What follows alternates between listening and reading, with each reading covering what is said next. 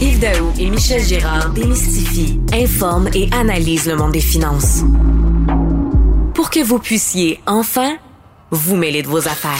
Cube, Radio.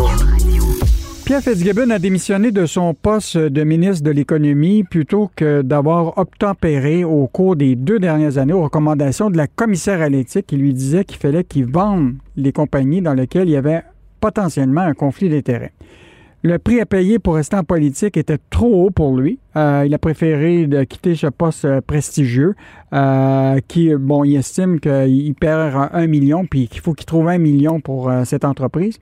Mais pour mieux juger de la situation dans laquelle se trouve Pierre Fitzgibbon, nous avons eu l'idée d'inviter un ex-ministre et politicien et également une personne du monde économique qui peut peut-être mieux nous donner qu'est-ce que c'est vraiment être en politique et aussi être du monde économique. Bonjour, Daniel Payet. Bonjour. Euh, je veux juste rappeler à nos éditeurs là, que tu es économiste. Tu as été évidemment dans le cabinet du ministre des Finances euh, connu au Québec, qui est Jacques Parizeau. Tu as été quand même ministre, euh, tu as été à la Caisse de dépôt, tu as été évidemment. Tu as, été partout. Et aujourd'hui, là, est-ce que l'affaire Fitzgibbon, c'est une tempête dans un verre d'eau ou c'est un enjeu réel ou ce que est-ce qu'il est possible encore de penser qu'on peut avoir un homme ou une femme d'affaires en politique sans avoir les enjeux qu'on vit aujourd'hui? Euh, c'est pas une tempête dans un verre d'eau, c'est une affaire qui, qui existe depuis, depuis très longtemps. Euh, si on peut dire depuis toujours, mais comme euh, les règles d'éthique se sont resserrées, ben là, euh, la, problématique est plus forte. si on se souvient, pour les plus vieux, au retour de M. Bourassa en 1985, il y avait en dessous du bras un président de Provigo, M. Gobeil, un président de, de, la Banque de Montréal au Québec, M. McDonald, un gars de SNC, euh, M. Fortier, euh, sous M. Parizeau, euh, lorsqu'il était premier ministre et que je servais comme ministre d'Industrie, Commerce et l'équivalent d'économie, donc le même ministère que Fitzgibbon, ben, il y avait aussi Jean Campeau, qui venait de la mhm. Caisse, qui était ministre des Finances. On se souvient de M. Daou, mhm. qui je pense n'a aucun lien avec toi, non. qui était aussi ministre de l'économie. bon, euh, on pourrait parler de M. Pellado, qui a été euh, chef du, Parti québécois pendant un certain temps. Euh, Morneau en, à Ottawa, on pourrait parler de M. Carney. Il n'est pas encore arrivé à Ottawa, mais il pourrait arriver. C'est que tous ces gens-là, ben, ils ont un schème, une habitude de fonctionner, de décider et de rapporter, donc l'imputabilité quand on parle de politique, euh, qui est totalement à, différent euh, du milieu euh, politique. On, se rapporte à une personne. Moi, je me souviens, quand je travaillais pour M. Pierre Pellado, le père fondateur de Québécois, quand je travaillais pour Canamanac avec M. Dutil, quand on avait des choses à faire, euh, des acquisitions, des ventes, des, négociations avec les banquiers, etc., euh, je faisais affaire directement avec eux. C'est on s'en va là, on s'en va là, qu'est-ce que tu penses de ça? Euh, non, oui, j'aime pas ça, ou fais ça autrement, ou bon. Et après, ben on le faisait, tout mhm. simplement. Et donc, une fois par, euh, par trois mois, on avait un conseil d'administration. Euh, généralement, euh, c'est neuf ou dix personnes qui avaient reçu la documentation en avance. on traitait avec eux une fois au trimestre. Puis après, ben, le président de l'entreprise, lui, faisait son rapport aux actionnaires une fois par année. Puis ça durait à peu près 90 minutes. Puis ton secteur finance était à peu près cinq minutes là-dessus. Et c'était comme ça que ça marche. Mais Daniel, dans le cas de la politique, la reddition de comptes, là, c'est, c'est pas comme ça que ça marche. C'est totalement différent. Il faut que, premièrement, euh, tu passes par un parti politique. Ensuite, euh, ton premier ministre, bon, ça va bien. On se souvient, programme de démarrage d'entreprise que j'avais mis sur pied, qu'on a appelé le plan payé, ben, c'était le fun parce que M. Parizeau était d'accord avec moi. Mais après, faut que tu aies discuté de ça avec 25 euh, collègues ministres euh, à tous les mercredis dans un conseil des ministres. Euh, il y en a qui sont pertinents, il y en a qui le sont moins. ensuite, tu as toujours une fois par semaine 70 ou 80 euh, député de ton parti dans un caucus. Puis généralement, quand tu viens du milieu des affaires, ben, des députés du caucus, tu ne les connais pas. C'est des nouveaux amis. Puis là, tu s'en vas à l'Assemblée nationale devant 125 députés, puis tu te fais bombarder pour atterrir, évidemment, devant un parterre de journalistes euh, qui posent des questions. Alors, la personne qui vient du milieu des affaires et qui arrive devant ça, ben, euh, c'est, il disjoncte, là, les, les, fuses euh, se touchent ou les fils se touchent. Et puis, euh, c'est ça mm. la différence qu'il y a entre les deux. Et pour un homme d'affaires, parce que tu as parlé d'hommes et de femmes d'affaires, mm-hmm. pour un homme d'affaires, j'ai rarement vu quelqu'un bien s'en sortir. Il y a un exemple actuel qui est M. Dubé, une exception, qui fait extrêmement bien. Moi, je connais euh, Christian Dubé et euh, il était du même tempérament que n'importe qui qu'on vient de parler. Et là, présentement, il fonctionne à merveille dans ce milieu-là, euh, mais c'est l'exception. Oui, sauf que je, te, bon, on a eu quand même euh, sur le Parti québécois un ministre euh, qui était super ministre euh, Finances et Industrie, qui était Bernard Landry, qui a probablement vécu cette idée de vivre dans ce contexte d'imputabilité, puis qui a quand même bien navigué. Bon, il n'était pas évidemment un, homme d'affaires, mais il a quand même, il était quand même quelqu'un qui connaît très bien l'économie. Donc, autrement dit, on peut avoir quelqu'un qui gère l'économie euh, dans un gouvernement sans être un entrepreneur. Tout à fait. Euh, oui, tout à fait. L'exemple de M. Landry est bon, mais M. Landry, euh, comme on dit dans le métier des affaires, il n'a jamais fait un chèque de paye. Hmm. Tu viens du milieu des affaires quand tu as été signataire d'une liste de paye. bon, c'est une vieille expression que hmm. les gens ont, sans enlever l'ensemble des qualités. Il y, a, eu, évidemment, beaucoup de très bons ministres même de ministre des Finances. Euh, je pense à Gérard Delévesque, par exemple, euh, euh, qui, qui, était avocat et qui a été un très bon ministre des Finances, à mon avis. Il y a ce genre de très bons ministres. Ça prend pas nécessairement un médecin pour être ministre de la Santé, on le voit actuellement.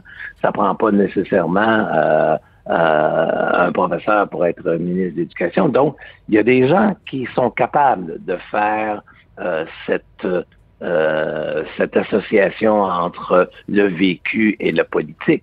Mais euh, il reste que c'est difficile. Je reviens aussi à l'idée que il y a peu ou pas de femmes d'affaires qui ont été exposées au milieu politique ou qui se sont lancées au milieu politique. Et ça, je me pose la question personnellement.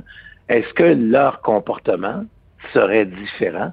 Est-ce que la transition entre le milieu des affaires et le milieu politique au féminin serait probablement meilleur mm. qu'au masculin où on est un peu plus brutal, un peu plus direct. Euh, quand un journaliste comprend pas, bon, il dit, ben regarde, t'as pas compris, retourne, euh, retourne à ma réponse.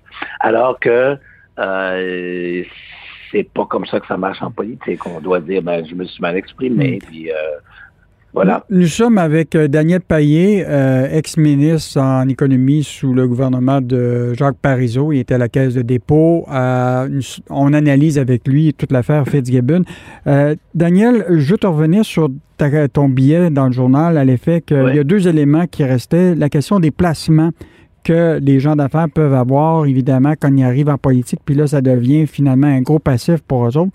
Puis toute la notion de diplomatie que ça nécessite d'être en politique. Tu sais, une personne d'affaires, que ce soit une femme, tu sais, est peut-être plus directive. Dans le cas de, de, quand tu vas en politique, tu dois faire preuve de beaucoup de diplomatie. Mais reviens sur les placements. Là. Est-ce que c'est pas difficile de... Pourtant, il y a des règles d'éthique, il y en a d'autres qui l'ont fait. Ils ont mis toute leur... Euh, même aux États-Unis, euh, le secrétaire à l'industrie a tout vendu pour s'assurer que qu'il puisse exercer son, son, son, poste avec euh, sans, sans, sans problème. Là. Il y, a, un, énorme fossé entre le milieu politique et le milieu des affaires concernant euh, les avoirs des gens, les placements. Euh, c'est sûr que quelqu'un qui détient des obligations d'épargne ou des euh, ou des certificats de dépôt de placement garanti, ben ça, il n'y a pas de problème, il contrôle rien avec ça. C'est au moment où tu as des, des titres de propriété, des actions.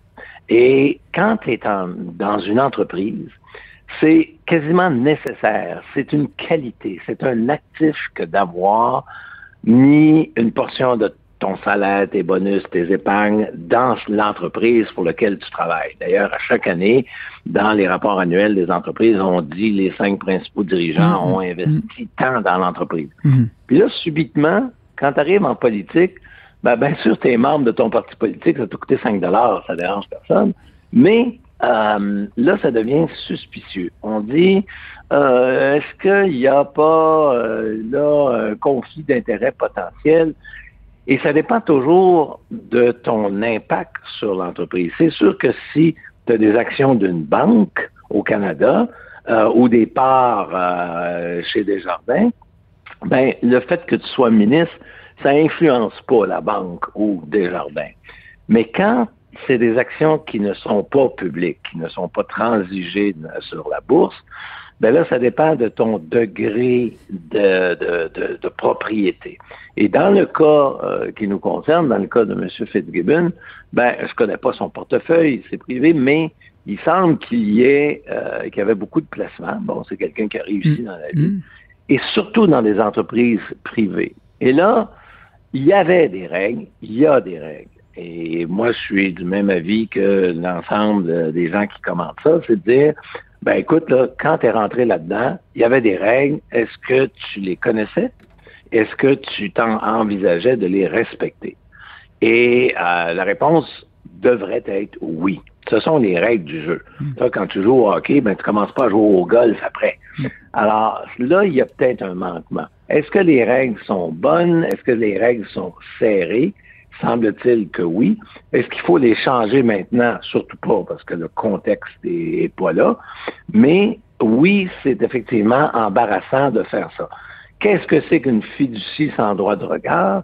Ben, c'est que dans le fond, tu mets tes actions dans une boîte, tu confies la boîte à quelqu'un, puis tu dis quand je vais sortir de politique, ben tu me redonneras la boîte, puis je regarderai ce qu'il y a dedans avec la pleine liberté, soit d'avoir vendu les actions, soit de les avoir doublées, soit d'avoir fait ce que le fiduciaire doit faire. Hmm. C'est sûr que lorsque tu mets des conditions fiduciaires en disant, ben, je te donne la boîte, mais tu n'as pas le droit de regarder ce qu'il y a dedans, ben là, c'est différent. Euh, et euh, c'est ça qui pose problème. Et tant que ce problème-là ne sera pas résolu, il n'y aura pas grand monde du milieu des affaires qui vont être intéressés à, dans le fond, tout liquider euh, pour euh, devenir ministre. Parce que hmm. devenir ministre, bon, ça peut être le fun, là. Euh, c'est effectivement plaisant, c'est très stimulant, hmm.